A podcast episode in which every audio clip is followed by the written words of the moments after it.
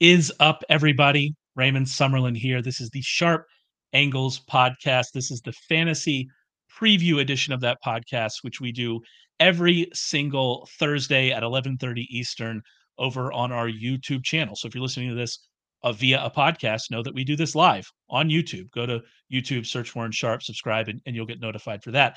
And every week, I am joined by the man, the legend, Lord Reebs himself, Rich Hribar, who I have to assume is excited that we are finally we are finally finished with the the last week of no byes for at least a little while. The bye weeks are mercifully coming. All of those previews you have to write, those wonderful worksheet previews, we're gonna have a we're gonna have a couple fewer every week moving forward. I have to I have to assume you're very excited about that. we we always do scout out the bye weeks and we see what you know what weeks we get a little bit leaner. So every every uh, game that we remove does help. Uh, you know they take 90 90 minutes sometimes up to two hours if it's a crazy game like bills dolphins um, but yeah listen we're we it's crazy that we're, one. we're a month we're a month down though already like it's it, it yeah, goes so quick man yeah it, you know what's funny is these this always goes really quickly and I always found that when you get to the double digit weeks, it's like, oh, the, how is this not over yet? Like the first the first seven eight weeks, you're like, oh, how are we already eight weeks in? And then in week twelve, you're like, oh, we should already be done with this. Like, bring on the playoffs. I don't even know why we're still here. So yeah, it's a fun it's a fun roller coaster of the NFL season, but obviously we all love it and we're excited uh, to talk about it. So that's what we're going to do today. We're going to get into play some real or fake with some interesting performances or some interesting situations coming out of week three. I don't know, maybe a former Texas A&M running back who lit the world on fire. Maybe we'll talk a little bit talk a little bit about that guy in real or fake, and then we'll preview some of the games. Bills Dolphins obviously is the the key matchup this week, and so we'll talk about that. Before we get there, however, I do want to mention we have an interesting promo at Sharp Football Analysis running this week we are going to it's going it's time for our annual points promo. What that means is that you're going to want to root for a high scoring game between the lions and packers on thursday night football which if you're listening to us after that has been played then you're already going to know what the score is. Our next big discount will be the total number of points scored in that game. So the lions beat the packers 35-31 you'll be able to take advantage of a 66% discount site wide that's a huge discount. So we're rooting for a lot of points. We're going to have Christian Watson active in that game. We're going to have Aaron Jones active in that game. It seems like we're going to have David Montgomery active in that game. We're going to have a lot of a lot of offense there. So we're hoping for a lot of points. If you're a fantasy customer but have been thinking of trying out the sports betting side, this could be the deal you're looking for. You're going to use the promo code points to get the discount, and that will be applied after the game on Thursday night, and we find out how many points. It's an amazing promotion. It's run every year. Go and check it out. Promo code points over at sharpfootballanalysis.com. All right, let's get to it. Real or fake? Let's talk about that former Texas A&M running back who my I live in. Those of you don't know, I live in Central Texas. I have many many Aggie friends, and they were very, very excited about about the the De'Von Achane, the De'Von Achane explosion. And so he's kind of our first topic here. And is it real? Is it fake? What are we doing with De'Von Achane? I mean, obviously, the numbers we saw in in week three, those are not real. We're not. That's not happening again. We're not seeing that again. However, are we going to see his usage continue? Are we going to see him continue to get enough touches to be fantasy viable? Kind of how are you viewing this situation? I, the first thing is real or fake is what is his name? Like, you know, he, he, does it have an apostrophe? Does it not? Is it A Chain? Is it Achane now? Uh, we, we, were trying to get, we're all over the map here. Uh, he, so I would always pronounce it. So A Chain is what sounds right to me, given right. where he I came out up. this week and uh, said that wasn't right. It's like, man, what is going on? That the, that that's interesting. The apostrophe does seem to be the correct way to do it. Like I think that's what it is on the Dolphins. I have started using the apostrophe because that's what it is on the Dolphin site. And I always want to call people by, you know, and write their names correctly and call them by whatever. In fact, this has been a very name heavy podcast. Last week we had who I am now calling Isaiah Pacheco, and now we're now we're here with now we're here with Achane. But yeah, no, it's it'll be interesting. Yeah, um, I didn't um, hear that he had wanted his name pronounced differently. I'm gonna have, that's gonna be hard for me. Yeah, absolutely. Uh, because you know we spent the whole off season, and, and, and HA sounds really cool too. It's a really cool name. Uh, that's got a lot of nickname potential as well. You know, to play off of it. So, but I mean, you look at the what his skill set is and what the Dolphins do offensively. Like we're going to run into spots like this. I mean, he was an explosive player at A and M. Uh, he was a guy that was one of the best in the class in terms of you know yardage created on outside runs. He was a good guy like after contact, but like a lot of his after contact stuff was like what we saw last week. You know, he he, he breaks a tackle at the five yard line or five within five yards line of scrimmage, and then goes for forty five more yards, and it boosts like the the yards after contact per carry. Um, if he was on any other team, I would say like this is kind of like a Fugazi, but like we've seen that Mike McDaniel consistently gets the ball to players that matter. And you know, we saw a little bit of this heading into last week for DFS with Jaylen Waddle being out, and a lot of people were like, "Oh, it's you know Braxton Berrios going to get a bump? Is River Cracraft going to bump? You know who's going to get a bump? The dudes that are fast and good at football." Uh, and that's like what Mike McDaniel's kind of built into this offense, and that's what we love about what he brings to the table. But is Achane going to be a guy that like gets you know 15 plus carries or opportunities like in games? Like probably not. He's probably going to live in like that you know, maybe like eight to 12 ish range, then what do you do with those? Um, we're not going to get 70 points a lot of, at least I don't think we're going to get 70 points a lot of weeks. Maybe we do. Um, maybe going back two weeks ago when Bill Belichick only allowed 24 points to the Dolphins, maybe that's proof that, uh, you know, Bill still have, maybe even has it given to what we've seen uh, the first couple weeks with the with the Dolphins offense. But I think you're probably you're looking at like a big play dependent, like kind of flex type of guy. Um, it really does though, is does throw a little bit of a wrench in like the Raheem Mostert stuff, right? Like Raheem Mostert was looking like a locked in, like almost RB one. Um, and he was getting out snapped and out touched by Achane in the first half of that game. So it does just add like a wrinkle of volatility here into like everybody because running back stinks already. Like we were happy just to have like another guy that we can count on with Mostert. And like, what if he becomes volatile now? I think first of all, the Patriots thing, I've I've actually I think I wrote that in the power rankings over at Sharp Football Analysis. And it is interesting. I'm not sure the Patriots, I, I kind of don't think they're good because I just don't think the offense has it. But they now have played the Eagles tough and the Dolphins tough, and then obviously got the win against the Jets because Zach Wilson is you know the worst quarterback in the league.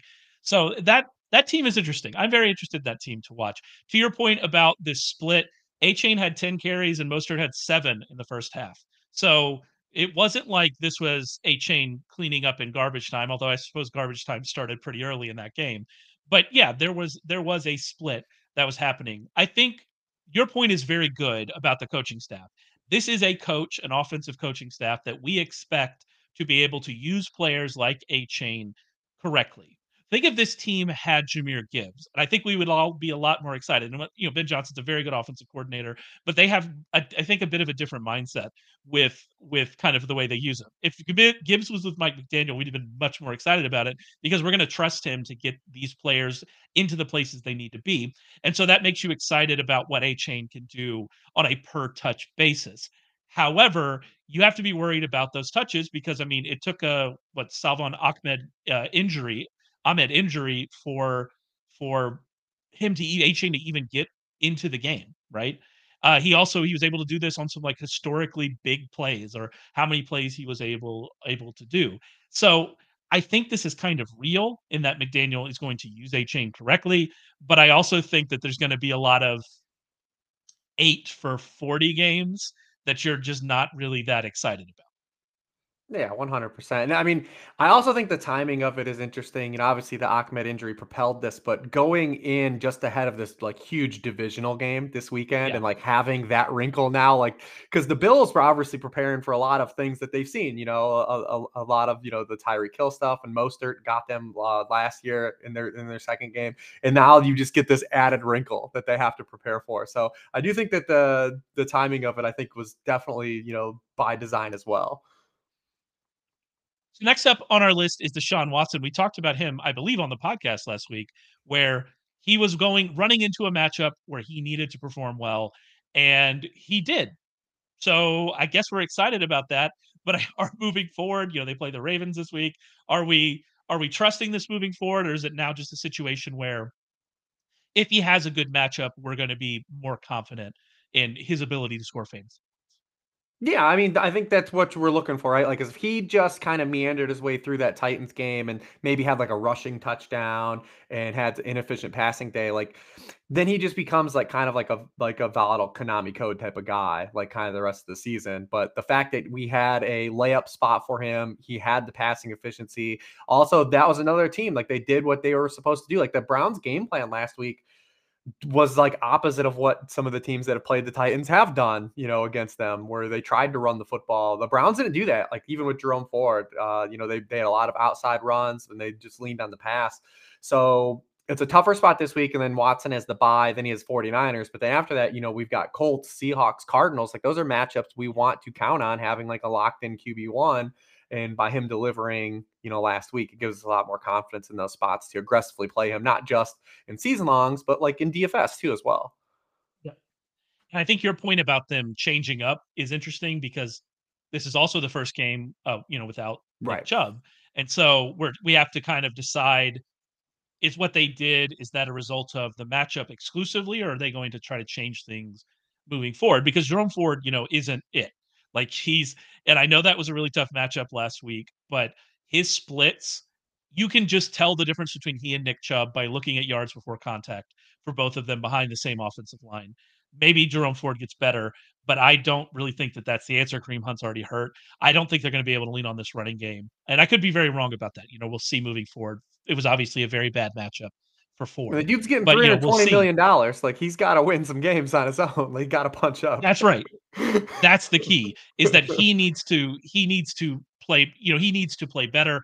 And maybe the Browns need to build the offense more around them. Like I said, it was the Titans, but they 67 66.7 percent first half drop back rate last week uh, compared to 61 percent week one and two. They pass more around the line of scrimmage. Watson's uh, targets uh, intermediate and deep so 10 yards or more was down 10%. The percentage of his targets down the field. His off target rate was down to 6.1%, probably because of the way, you know, they were using him. And so maybe these maybe these changes weren't just because of the Titans, maybe it's something we'll see moving forward, but I but I think that that's I think that that's the real question. To your point, he has to do it. Like he has to do it. That's that's why you're paying this money. They need to they need to make this happen. By the way, this defense, the Browns defense is unbelievable unbelievable. The Browns defense is giving up negative 0.64 yards before contact per run. They're hitting on average, they're hitting running backs in the backfield. And they haven't played like though they just played Tennessee. And that is what they did. That that team, that defense is is really incredible. Next up we have CJ Stroud. CJ Stroud, I, I think I I think we talked about him last week. CJ right. Stroud's been quietly good. And then he comes out and just absolutely uh, shreds to have a great fantasy day again. I know Warren Sharp wrote about CJ Stroud and kind of wrote about uh, this game on the website, sharpfootballanalysis.com. So go and check that out. But I mean, the only regret I have from draft season is that I didn't have a distinctive, like, a set tweet that said CJ Stroud is very clearly the quarterback one in this draft because I believed that, but I don't have any evidence of it. What I can say is props to you and props for Ryan McCrystal. We're taking a week four victory lap. CJ Stroud is amazing. And I, I'm really excited about kind of where this offense can go. And I guess the question is, are we just trusting this offense moving forward and trusting this passing game? Um, I think probably we still want like it's progressing, like it's it's building. We're building that confidence of getting there. Uh, definitely, I think if they do hit here, uh, not that this this the Steelers are like this unbeatable defense. Like when they don't get pressure, uh, we've seen them give up big plays. But like this is a nice punch forward versus the last two weeks of Colts Jaguars, right? You know, so if they continue to progress, then we feel good. But I mean, listen, these we've talked about it. They've had four offensive linemen injured. They're also still not just like confidently like winging it with him. They are when they have to, but this team's still trying to like run on early downs. They're getting themselves into consistently third downs and third and longs. And even last week, Stroud is bailing them out of these third down plays. Uh, you, it's a tough way to live in the NFL. So we still would love to see some more like a uh, progression on, on early down passing. Um, but listen, everything's moving forward. It's all going as planned. You've got to feel really good about it. If this is a spot that he does, I think he has like a top 15. I think he needs to be a QB1 this week. I think if he has like a top 15 like type performance, then like he's basically like a locked in QB two, and then like even streamable in like when the matchups come around, like the like they were the last two weeks. But um, yeah, he was QB one. He remains QB one. Hopefully, it sheds the stigma on uh, Ohio State quarterbacks uh, moving forward. He's yeah, he's reversing all the damage that Justin Fields is doing in uh, yes. in Chicago yes. to the brand. Uh, do you have a you need to go and find you need to search if you have, like, a definitive CJ Stroud as the QB1 tweet. You just need to retweet it We and had shredding the several when they when the Panthers traded for that pick, I mean, me and Ryan did a a show about, you know, like, "Yes, this is, like, it, like, Stroud fits, like, exactly what Frank Reich wants to do, Perfect. like, this is perfect." Perfect. And then didn't happen. Yeah. And then they drafted Bryce Young, yeah. Um, so, Yeah, we're, like, we'll see. mad Bryce Andy Young is Dal even playing this weekend, like, we want Andy Dalton to play for, like, that game to pop DFS-wise. Exactly, yeah, we were we were very much hoping we were gonna get another week of Andy Dalton. That's where we've come to in Carolina, and by the way, I think Bryce Young will be fine, and it'll Right. develop and be fine, and he has no weapons to work with, so I'm not taking shots at Bryce Young. But it was it was interesting that Andy Dalton comes in, and then immediately the passing game works, and he throws for what, 361 yards? That's at least an interesting an interesting thing to watch. Um, and then finally, I wanna talk a little bit about this Chargers wide receiver situation because I think that, to me, it's pretty clear who the number 2 wide receiver is, uh, with the Chargers. I do wonder if you haven't been paying close attention to it, if you might think it's actually Quentin Johnston. To me, it's very clear that it's Josh Palmer. Am I am I off base there, or kind of how are you viewing this situation now that Mike Williams is out for the season? Well, short term, it is Josh Palmer, but how long does he hold it, right? Like, you've got That's question, multiple yeah. you've got multiple pulling factors here. 1, obviously, is the draft capital that was invented invested into Quentin Johnston. 2, we have a very large sample of Josh Palmer not being very good. Uh, he played basically he he played a ton of snaps, like, he led the team in in targets last year and, you know, just was not good on his opportunities. So, how long does he hold on to that? Short term, yes, he's ahead of Quentin Johnston, but I still think big picture, the if you're playing with a long game in fantasy, like, there was a lot of crazy bids on Josh Palmer this week, uh, especially in FFPC, and, like, we already have proof, like, what is he winning you? Like, he can be a glue guy, he can get you through as, like, a wide receiver 3 floor play. Maybe there's a little bit of upside here short term with Austin Ekeler being out, right? Like because the you know, Big Mike was getting even more targets with Ekeler out, so maybe that gives a little bit more trickle through Josh Palmer. But big picture, they are invested in Quentin Johnston succeeding. Like, there there's actual, like, tangible investment in having, like, Quentin Johnston work out. So, big picture, I still think, like, you you he's like a guy you add to, like, benches now. Obviously, bye weeks make that with the bye week starting, it it makes it a little bit different. Not everyone has the luxury of having that roster spot they can tie up. But a lot of people are still holding, like, Ja Jaxon Smith-Njigba, right? Like, eh, but, like, Quentin Johnston is, like, more of a runway now than even JSN does. Uh, and people are gonna hold on to JSN for the upside angle. So, I still think longer longer play if you're looking to win fantasy championships, that probably Quentin Johnston is gonna impact that more than Josh Palmer. But for the immediate week 4, Josh Palmer is a wide receiver 3. He ran 97% of the team dropbacks with Mike Williams out of the game last week. Going back to last year, that's 93%. He's got a great matchup against the Raiders. Justin Herbert looks like an amazing spot. And like I said, if Ekeler's out, these targets gotta go somewhere. So, just kind of a quick aside, the better LA receiver, Josh Palmer or Van Jefferson? Who's Oh. our Oh, boy. they're they seem very similar. They're very similar here. They're both gotten these opportunities, and it just hasn't worked out. You have to name a name. Josh Palmer or Van Jefferson, who's better? Uh, I'll say Palmer. Yeah, there we go. So you love him. So you love Josh Palmer. do, On record. On I love Justin Herbert. I do love Justin Herbert. That is fair. That is fair.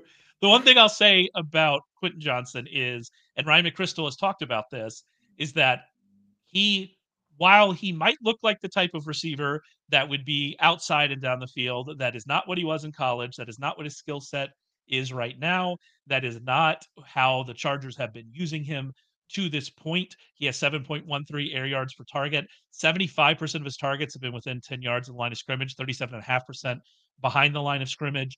And so they have been using him as a closer line of scrimmage receiver, hoping to use his yards after catch ability, which is very good, and hoping for him to make big plays that way, which is not exactly the Mike Williams role, even though Mike Williams had been using been used around the field a little bit more this year.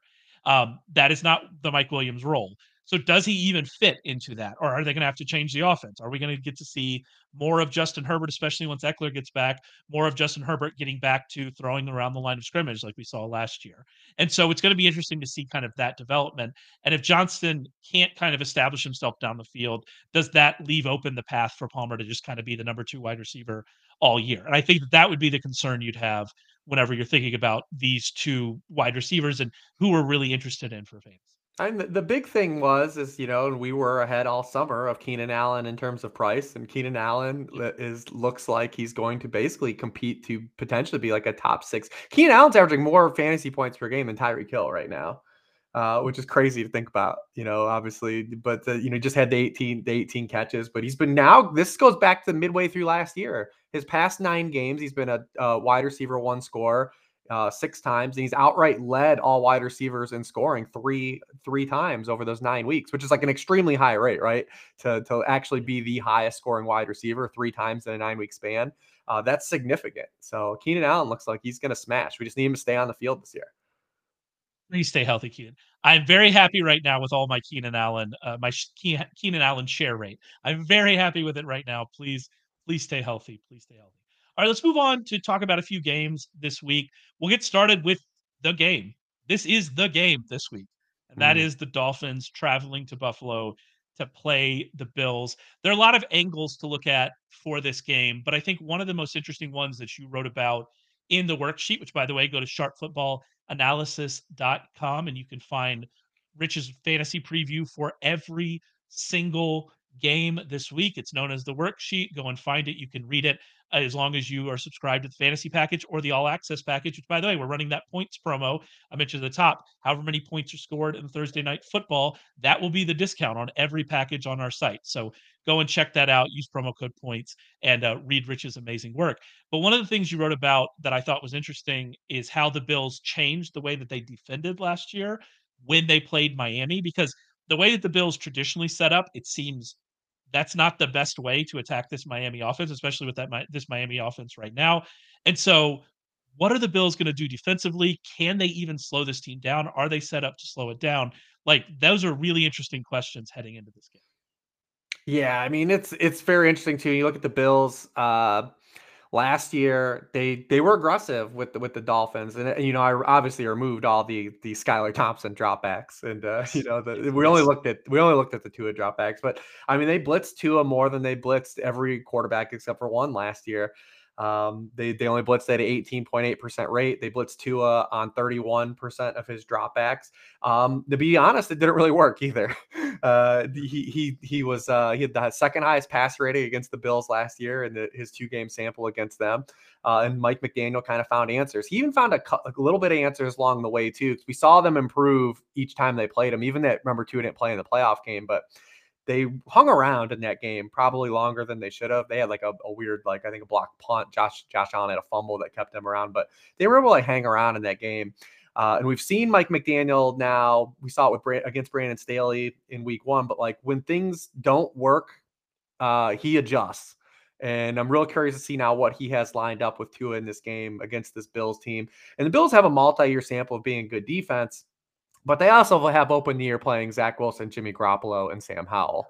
Like this is like the first legitimate test that we're going to see like this defense face as well. And this was a defense that did have moments last year where they gave up production uh, against front end quarterback play, and sometimes even not. Like when you look at like Jacoby Brissett, like uh, you know, scorching them in that that weird game that they played in Detroit uh, against the Browns. Um, but yeah, it's when you look at the Dolphins though, it's just like who is really stopping them, right? And is it just a situation where you have to be like the the Patriots, like in in week two, like Tua still had over eight yards per pass attempt. They score 24 plus points. Is it a situation where you have to slow the game down? We've seen the Bills run more of a condensed offense. Like it's I'm really real curious to see like how the Bills like approach this defensively and offensively. Like do they try to have longer drives uh, to keep the Bills, uh, the Dolphins, that is, off the field? So top down though, we got the two highest scoring teams on a per play basis. I saw it's the number it's the first time we've had the number one and number two teams in DVOA play in like a certain number of years. So like this is the kind of game, and it's for division. Like it's it's not even just like when we used to get Bills Chiefs, right, which is the two best AFC teams. Like this is huge impact on like winning this division. Yeah, no, it's massive. It's like this is this is the game I was looking for it as soon as as soon as uh like week 2 after week 2 I was Bills got back on track. The Dolphins were 2 and 0. I was like, "Oh yeah, we're we're interested in this week 4 game." And I think it's going to be fascinating.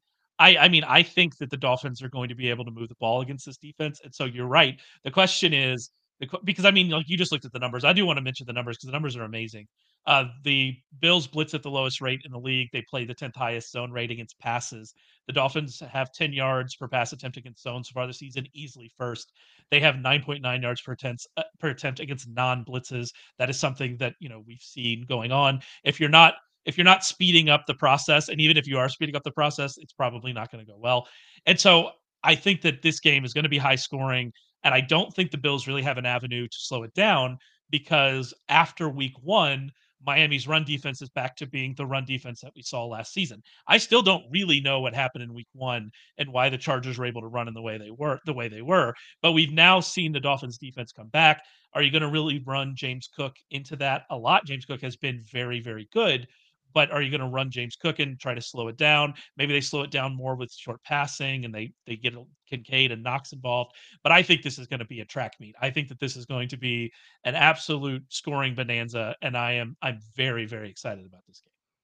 Yeah, I think they got it right too. That like it should be if they're if these teams are going to play early in the year, you have it in Buffalo, and I know Bills fans are Yeah. kind of like, no, that's dumb, uh, and Dolphins fans are like, no, that's dumb. But I, as the as the football watcher that wants to enjoy this game, I want this this game early in the season in Buffalo. I don't want it to be like last year, not even though that game ended up still being really fun.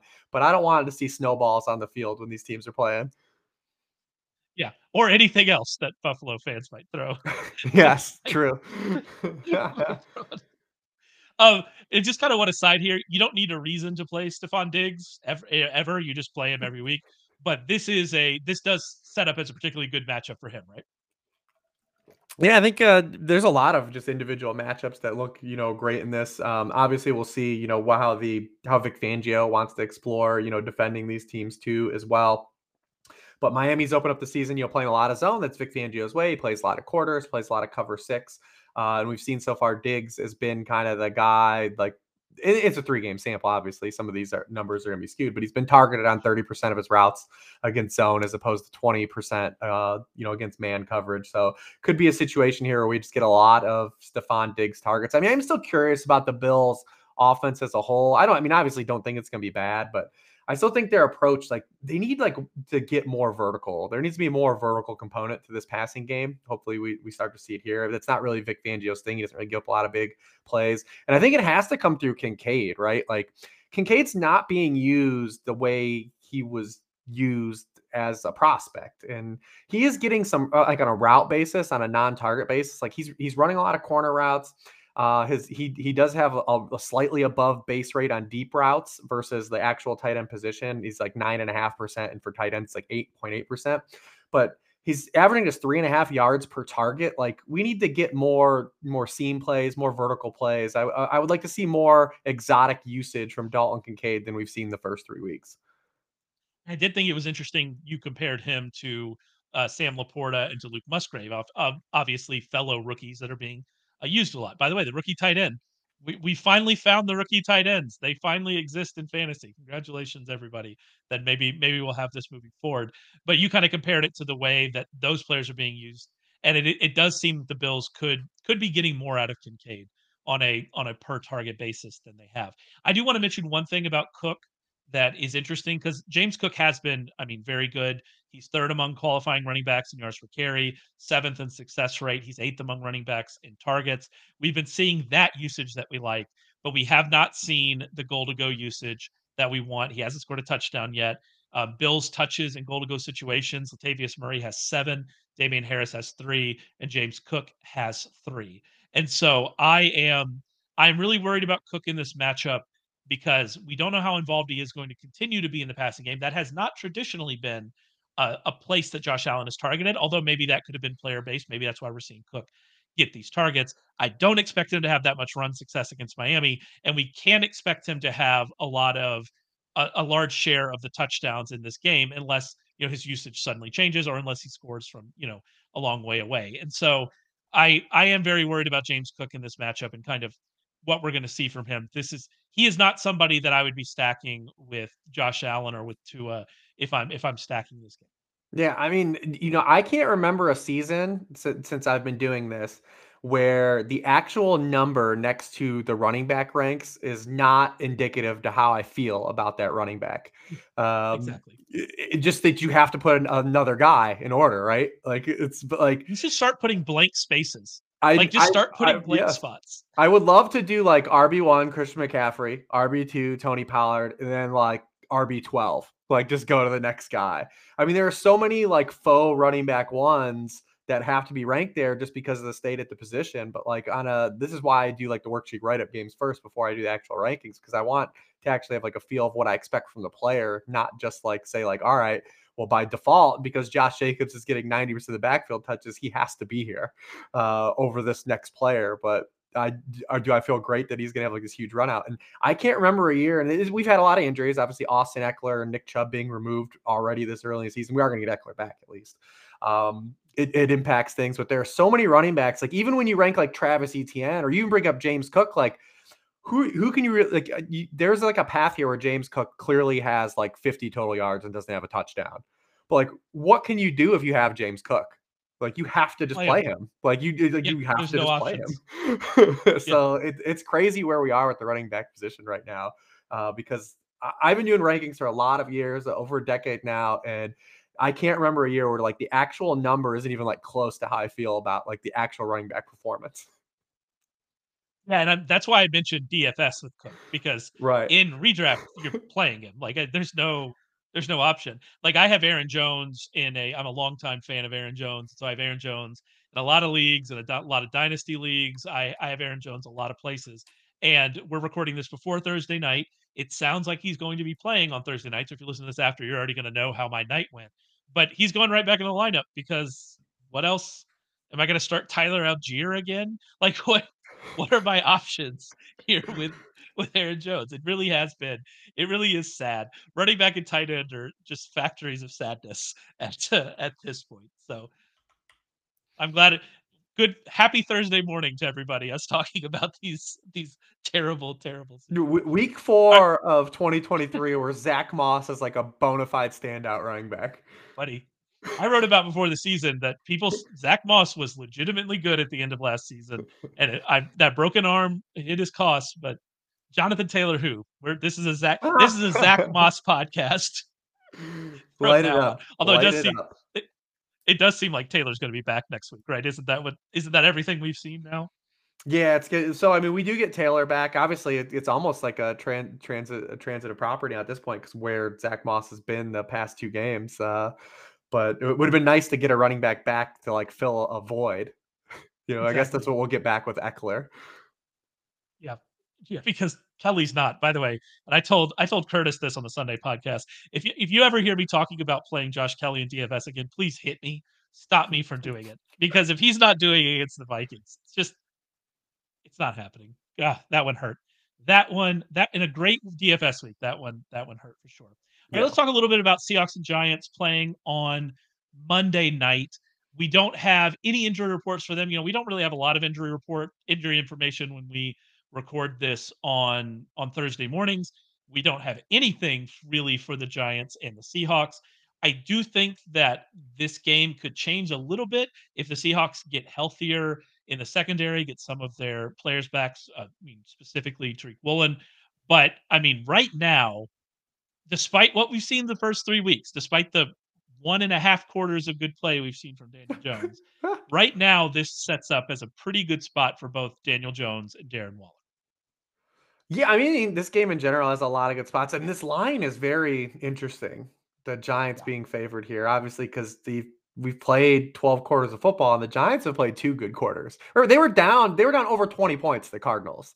Uh, and the Cardinals I think you're the, even giving them you're giving them some benefit on two good quarters. Like probably. There, um, there was and, some and, of that second half where I didn't know about. And you got the Daniel Jones. Obviously, you know Kirk Cousins gets like the prime time like narrative versus him. the Daniel Jones, the Giants are one and twelve in prime time with him, and we still have another Giants game in prime time two weeks from now against the Bills. Uh, we've uh, this is already our third to start the season. Um, they've gotten absolutely smoked in both of those, and you know I don't think the Seahawks are going to absolutely come in here and roll the Giants. I think this is this is very interesting. I've never really had a hard time wrapping my head around like like something am I missing something super obvious here? Because I just think the Seahawks are a better team than the Giants.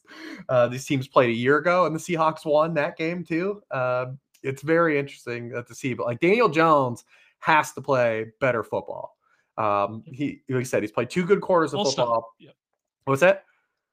Full stop. He just has to be better. And like this Yeah. is just like the Deshaun Watson situation last week. You finally get a good matchup. You played the 49ers. You played a Cardinals defense that's, you know, quietly been kind of good. You finally get a good matchup here with the Seahawks. You just have to do it. Like this is the time that you have to do it. This is why you got all that money. You have to play good in this matchup. Uh, and if he doesn't play, I'm sorry, play well in this matchup. I apologize, Miss Bro, my my English teacher. You have to do well in this matchup. And if you don't, like there's nothing. We can't trust this moving forward if he can't carve up the Seahawks defense that gave up 361 yards to Andy Dalton last week. We he has to play better. It, he Yeah, just every- has to. Every quarterback has thrown over 300 yards against them. And I mean, last Thursday, the Giants' game plan was deplorable. I mean, Brian Daboll is a guy that's built up a lot of good faith. Uh, you know, I think he is one of the better coaches, but their their game plan against the 49ers was, was absolute garbage. Uh, we've got also like this, they're not playing Jalin Hyatt at all, like the only guy that can really get downfield in this offense. Like he's not, he's not had any progressive usage in the offense through three weeks. Um, you, you've got Saquon Barkley out of that game. They they completely restrict Daniel Jones. He doesn't have any design. He's the fewest designed runs he's had all year. Just a really weird game plan. And it was a short week. You know, these things happen, but like I would love to see you now with 10 days, Brian Daboll actually come back and have a, a, clear plan of attack.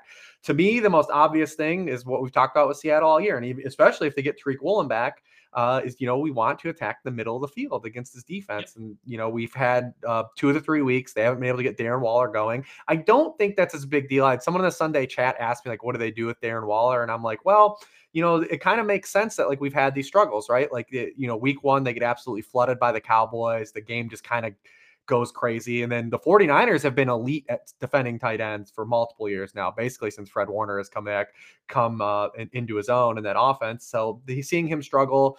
And he was really good against the Cardinals in week two. So I think this is a spot where it is a clear lean on Darren Waller game, um, where you want to kind of, you know, attack Seattle again is is in the middle of the field, right? Like they faced 72 targets between the numbers this season. They've allowed 52 completions, 504 yards, three touchdowns.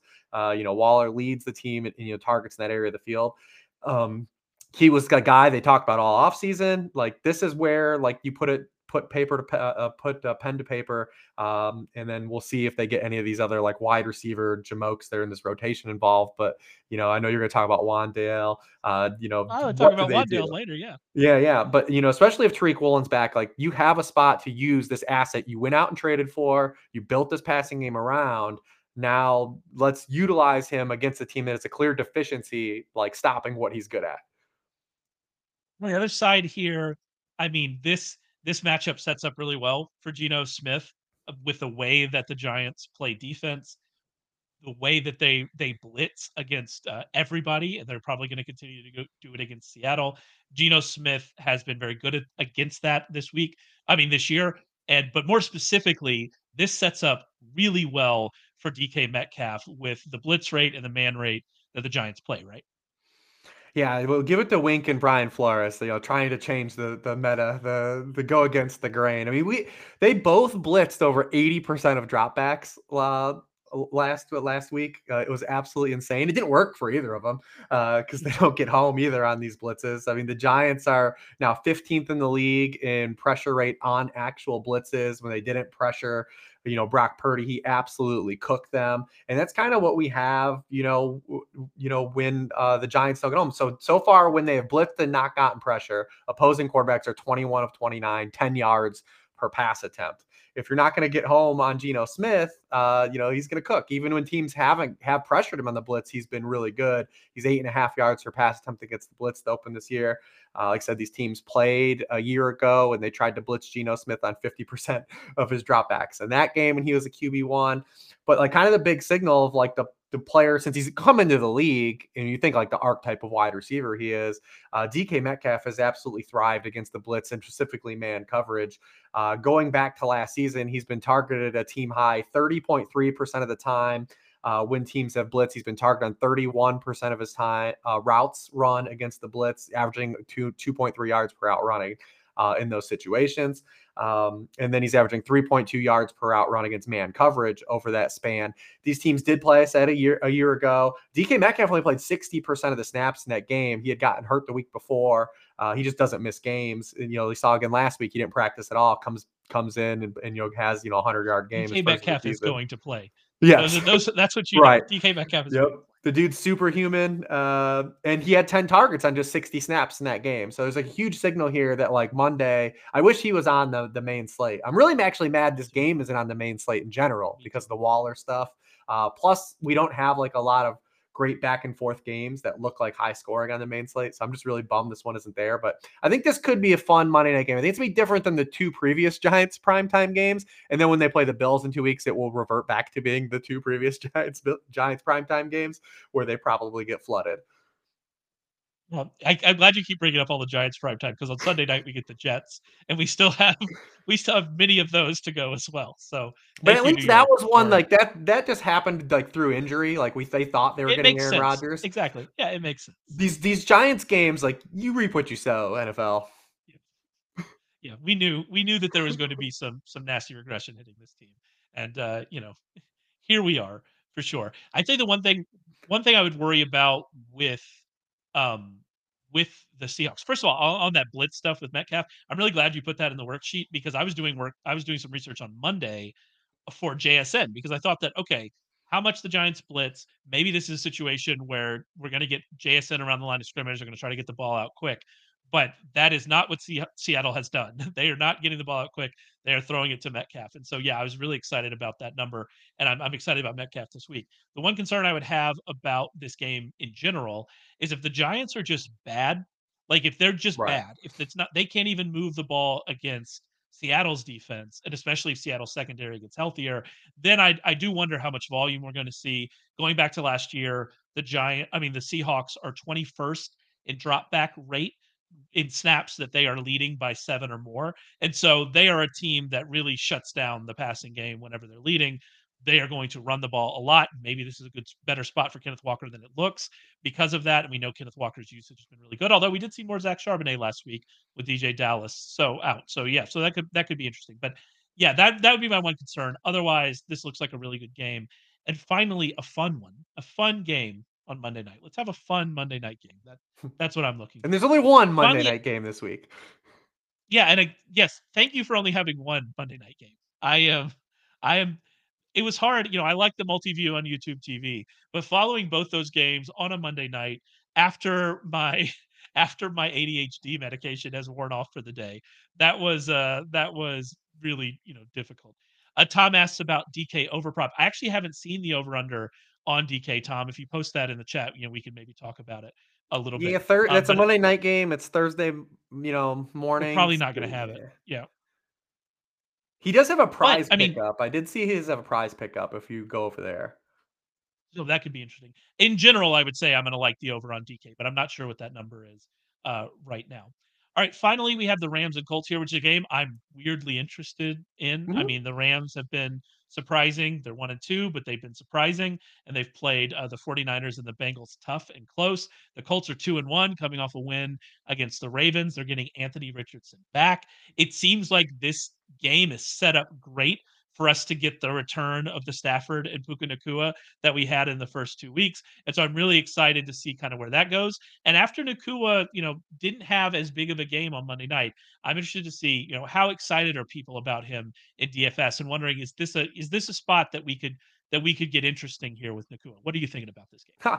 I mean, the dude had five for 70 and like everyone's like mad. Like it's just like imagine being your third career game and having five catches for 72 yards and like everyone's just like, oh like it was like 35 of those came on like the like one of the last plays, right?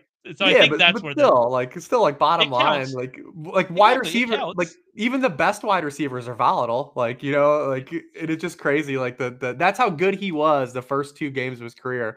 That just made five for seventy just feel like such like a just a letdown. Uh, for sure. But the Bengals did do some things that the Rams hadn't seen, you know, defensively against them. They played uh, man coverage 38% of the snaps. That was the highest uh, rate the Rams have seen this season. It was the seventh highest rate for any team in week three. And Nacua didn't get any targets against man coverage. Absolutely zero. He ran 16 routes against man coverage, zero targets. Against the against zone, though, he was still targeted on 33% of his routes, which is still a massive number. Uh, the Colts have played zone coverage the second highest rate in the NFL, and they have to play zone coverage. Like they don't have any any defensive backs. Um, so that's like oh, by gosh. design. Uh, they're last in the rate uh, in terms of man coverage in the NFL. Uh, so through three weeks, he's been targeted on 39.6% of his routes against zone coverage, 18.8% after the zero uh, percent on Monday night. So I think it is just a good flop lag spot for him. We still at least have at least one more one week without Cooper Kupp. It sounded pretty ominous that even if he's going to be ready next week either, uh, we'll stick a pin in that. We know he's not playing this week.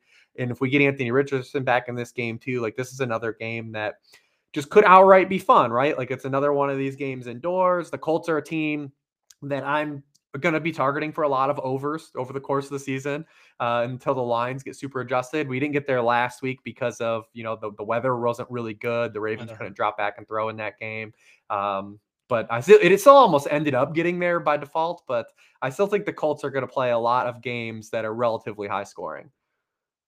Yeah, no, I think what you like about the Colts is that they are moving at a high pace, which we did expect. Mm-hmm. And that hasn't exactly resulted in a ton of plays for them, but they have faced a lot of plays because of kind of the way that that they're running. And so that's going to lead to to more overs. I do think the Colts pass catchers will be interesting to watch this week. We uh, we hit on several overs. We hit on both the Josh Downs catch over and the Pittman catch over last week because of Gardner Minshew and kind of what we expected to see out of him. Now we're getting Richardson back. You know, it was kind of a small sample, but we've seen with Richardson that Pittman was used a little bit more down the field and that he wasn't targeting Josh Downs at all. Josh Downs had a 17.1% uh, target per route rate. With with Richardson, it was a 27% target per route rate so far with Minshew. And so I think that Richardson coming back does hurt Downs. It could help Pittman. Maybe we see him a little more down the field. Um, you know, he has been he was helped by like a screen that he took a long way in week one, right? That was week one but I, it's going to be interesting to see kind of how this passing game with the Colts changes a little bit now that now that Richardson is back, and hopefully, even though it's going to hurt Downs, I'm hopeful we're going to get to see at least a little bit more upside from Pittman here with with Richardson. It's gonna be interesting. I still think there's gonna be a lot of volatility. I mean, Pitt, we have a very small sample so far, but very Anthony small. Richardson of as a thrower uh, has been terrible, like throwing anything beyond like five yards. Uh, again, it's a super small sample. Which is really surprising. Only, he's only played. It's surprising given what he did in college, right? Like that was the one thing in college that you liked about him was he was actually kind of good down the field throwing it. And I guess if you don't like Alec Pierce, then you don't really have options to throw it down the field. Yeah, te- with, with uh, the Colts both of the rookie guys, Bryce Young and, and Anthony Richardson, still small samples earlier in their careers, but on throws 10 yards or further, they're both dead last. They're the two bottom quarterbacks on those throws. Anthony Richardson, three of 11 so far on the season, throwing 10 yards or further. Bryce Young, six of 25. Uh, another reason why we wish Andy Dalton was playing against the Vikings. Um, but yeah, and, and Pittman, like DJ Chark, this is going back to last year though. Like Pittman, and then you can blame the quarterbacks, there, but like he just hasn't won downfield a lot. And even last week, you know, he has the long catch the on the, the 35 yarder, but it's an absolutely demon catch too. But he's not, he's he has to win in contested catch game, right? Like he's got that Mike Williams gene uh, a little bit where he's just not creating a lot of vertical separation. Um, he's averaging just 5.9 yards per air yard per target. That's 79th among 88 wide receivers with double digit targets in the season. He was at the bottom of the league last year in that department, too. He's a guy that just has to live on like flirting with double digit targets. The good news is he probably should continue to live that way the rest of the year, but it also hurts the other guys. Like you mentioned, like Downs or even hoping that anything would happen with Alec Pierce. Because with Andy Richardson is under center, you just have a lot top down reduction of team pass value than you have with like a guy like Gardner Minshew playing. Um, and that's why you saw downs kind of spike and you take advantage of like those low uh, those low hanging you know overs. Uh but yeah it's really kind of just pittman. If richardson's starting like he's the only guy i think you really entertain. Uh we kind of hope we, we have a little hopium for for that josh downs is just involved but we still expect richardson to have a lot of lean weeks as a passer and then still be fine for fantasy right. because I mean, as we've seen through two weeks, he is just a dynamic running running. And the Rams defense like, you had on good, but like they're like not as bad. I think we have a couple of defenses like that. Like we were expecting maybe the worst from them, and just by them not being as like the worst defense in the NFL, it's helped them out a little bit. Yeah, the Cardinals are definitely. I mentioned them earlier. Not the Bears. On that list. You not the, no, the Bears. Jeez, the Bears. Um, the by the way, Broncos Bears. You were talking about fun back Ooh, and yes. forth games on the main slate. That one is quietly that one could be fun because those defenses are not good. And Russell Wilson has been. It has not been Russ's fault. The game against the Dolphins was not Russell Wilson's fault. Uh, he he has been playing fine, and so that defense has really has really been has really been been interesting. You did have a stat about Richardson and his rushing in the worksheet. I can't remember it off the top of my head. I don't know if you can either. But like, isn't he just behind Lamar Jackson in rushing, and he's only played like right six quarters yeah. or something like that was that the number that you yep. you had it was wild like it, he's just he's second in rushing among quarterbacks and he missed an entire game and then what four yeah, quarters uh, three quarters in the other game good job just good job anthony richardson i'm i'm loving having you on on the fantasy teams that i do all right let's move on to to my favorite segment your favorite segment un uncut gems. Who do you have? Uh, who do you have this week for your uncut? Yeah, you know, I was, I was debating who to go with uh, this week, but uh, I think with the coming off of the 70 point giving up the 70 points like what kind of changes are we going to see in denver right like there, there's something's going to change whether it be like playing time for some maybe just on the defensive side but like Eventually, they have to play Marvin Mims. So I'm going with Marvin Mims, especially in this Please. matchup because I really like Russell Please Wilson. Play Marvin Mims. I really love Russell Wilson in this matchup too. So I kind of wanted to like find a way to get like attachment to that. And I almost thought about using Russell Wilson. I was like, he doesn't really fit. But Marvin Mims leads the Denver Broncos in receiving. He's run 27 pass routes the entire season. Uh, Courtland Sutton is second on the team in receiving. He's run 80 more pass routes than Marvin Mims has. Uh, we need we need to get Marvin Mims on the field, and I think maybe after like I maybe like if you're not going to do any changes after you lose by 40 points, then when are you? Uh, and this Bears, you know, defense has just been so bad def- uh, defensively again. Uh, when you talk about outside wide receivers, 10.6 yards per target, that's 26 in the NFL. 7.3% touchdown rate, that's 24th in the NFL. We even see MVS had a touchdown come back last week. We almost had the rare MVS touchdown sighting. Um, MVS spike week. Yeah. It, we almost had it. And then Rashee Rice gets tackled twice yes. at the one yard line. We almost had a really fun Mahomes game. Yeah, absolutely. So I'm going with Marvin Mims. Like they have to get this kid on the field more. Uh, when you look at like their their top eight uh, plays gained in terms of yardage, he has six of them on the season. Uh, so we've got to get this kid on the field more. Yeah, I mean it. It doesn't make any sense. Kind of, kind of what's been happening with Mims they have to get him on the field. And I do like that we're both kind of playing this same card. This please, please play this player more like that because I'm on Wan'Dale Robinson. Wan'Dale Robinson in his first game back from from injury last week. He played only 25% of the dropbacks, but he was targeted on 55.6% of those routes. That was kind of their game plan, to be clear. But Parris Campbell was not targeted on quite as high a percentage. It was something like 42, 43%. And so, you know, that was good. Parris Campbell is not doing anything that would keep Wan'Dale Robinson off of the field. I think that Wan'Dale Robinson is a better playmaker. And this situation going playing Seattle, this is a really good situation. We mentioned it with Darren Waller. That means it's also a really good situation for the slot receivers as well. The Seahawks have given up the most yards and 10.1 yards per attempt to slot receivers so far this season. This is a great situation for Robinson. What I'll say is that this is more for single game DFS or really deep leagues because we don't know if we're going to see that that volume increase, that route participation increase. But it has to at some point. They have to make some changes. It's not working with Parris Campbell. Get Wan'Dale Robinson on the field more. Get that playmaking on the field as he gets healthier. And I'm I'm hoping that we see more of them this week, and he's able to take advantage in this in this really good matchup. I'm assuming you feel the same way about Mims, by the way, where we're using him. We're using him deep. We're using him in, you know, in DFS, right? Is that kind of what you're talking about? Yeah, I mean, obviously, you're probably not going to, you know, Mims is just not getting the type of run out where you're probably going to elevate him uh, with no bye weeks, you know, to be like a starter in your fantasy lineup, more of like, you know, stacks with Russ and stuff like that. Um, you know, Wan'Dale, you know, going back to last year, I mean, he's been targeted on 26% of his routes run since he's been in the NFL. You know, we only have 138 route sample because of the, the, the injury, but you know, when he's been on the field, he's he's earned targets. So, you know, hey, we just needed we just need that route participation to climb because this we've seen it now through the th- opening three weeks this season. Like this team needs like a reliable pass catcher. They have to. That's why. That's why to me they have to start getting him more involved. And I mean, maybe he's not healthy enough for that. I don't know, but uh, start getting him more involved for sure. All right, closing thoughts. We're almost done here. Looking ahead to week four. What are you What are you paying attention to? What are you looking for aside from obviously the barn burner that will be the Broncos and Bears. I mean, it, I mean, it's crazy coming into this weekend and thinking I really, really wish Andy Dalton and Jimmy Garoppolo are going to play uh, to at least help those game environments. It looks like Dalton definitely won't play. We'll go back to Bryce Young, and you know, hopefully, fingers crossed. Maybe we're just overthinking it. Maybe this is a spot where Bryce Young gets right. Maybe. Uh, you know, maybe fingers crossed.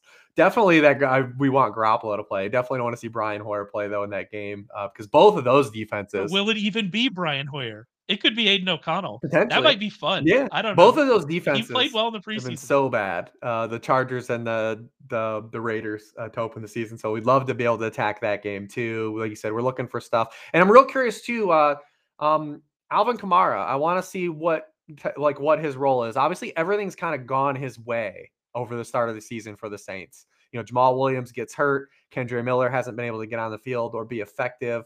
So he's kind of walking back into this environment where he could potentially be like the clear, like not even a, in a timeshare, like be back to like being a full time workhorse running back. And he's a guy that really wasn't good last year. So I'm really curious to see Alvin Kamara, like what he does with this this opportunity in this offense. Um, definitely gonna have my eyes on him. That's gonna make the Tony Jones three touchdown game hurt even more. It's just gonna hurt even more uh, because it is it is set up well for Kamara to come back. And I I have a lot. I drafted a lot of Kamara, so I am I'm hoping for the best. They're certainly hoping for the best, kind of moving forward. The thing that I'm really looking at this weekend is that that Browns defense. I'm just fascinated by the transition that they made. And I mean, it's it tells you what coaching can do. Although I'll say what Joe Woods is in New Orleans right now, not doing a bad job. So just they they fit the personnel right. Mm-hmm. It's been working. This is the first real quarterback test that they're going to have. You know, they faced an injured Joe Burrow, they faced Kenny Pickett, they faced Ryan Tannehill. So I'm I'm fascinated by this defense. Is this pass defense legit? Are we going to see this continue? Because I mean, they're quickly turning into a defense that you just you're not playing anybody against them in DFS, and you're you're really lowering all of your players against them uh, when they're going. And so, if they're going to be that kind of defense, it's going to be it's going to definitely be interesting. Yeah, I have Lamar on an F at a main event team, and like you got to play Lamar, but it's like I don't feel great about it. No, you're not feeling good about playing Lamar. Like, and that's going to be the thing, you know, when they play when they play kind of other teams with these high end starters. You're like, especially especially running backs, you're going to say, well, uh, I had to play Derrick Henry last week, uh, but I didn't feel great about it, and it didn't work. And so, like, you're kind of you're kind of in that that situation with them. Yeah, so I'm gonna right, be real curious. Browns 49ers coming out of that bye there because they have a bye next week, but I want that Browns defense versus the 49ers because we just assume they're probably going to score close to 30 points again this week because that's what they do every week. Uh, that's the one, man. That's the game. I think the stat is that they've scored 30 points in what seven of Brock Purdy's eight um, regular season starts. Is that the number? Yep. It's somewhere around there. And so, yeah, they score 30 points. That's what yeah. Browns Niners but week six looks real, real hot on the table. Looking forward. Tasty. tasty. That's the one I'm looking forward to next. Now that Bills Dolphins, now that we're here, that's that's next on my list for sure. All right, so that's it for us. We'll be back next week. Thank you for listening. Remember, you can listen to this live on Thursday mornings, 11:30 Eastern, over at YouTube.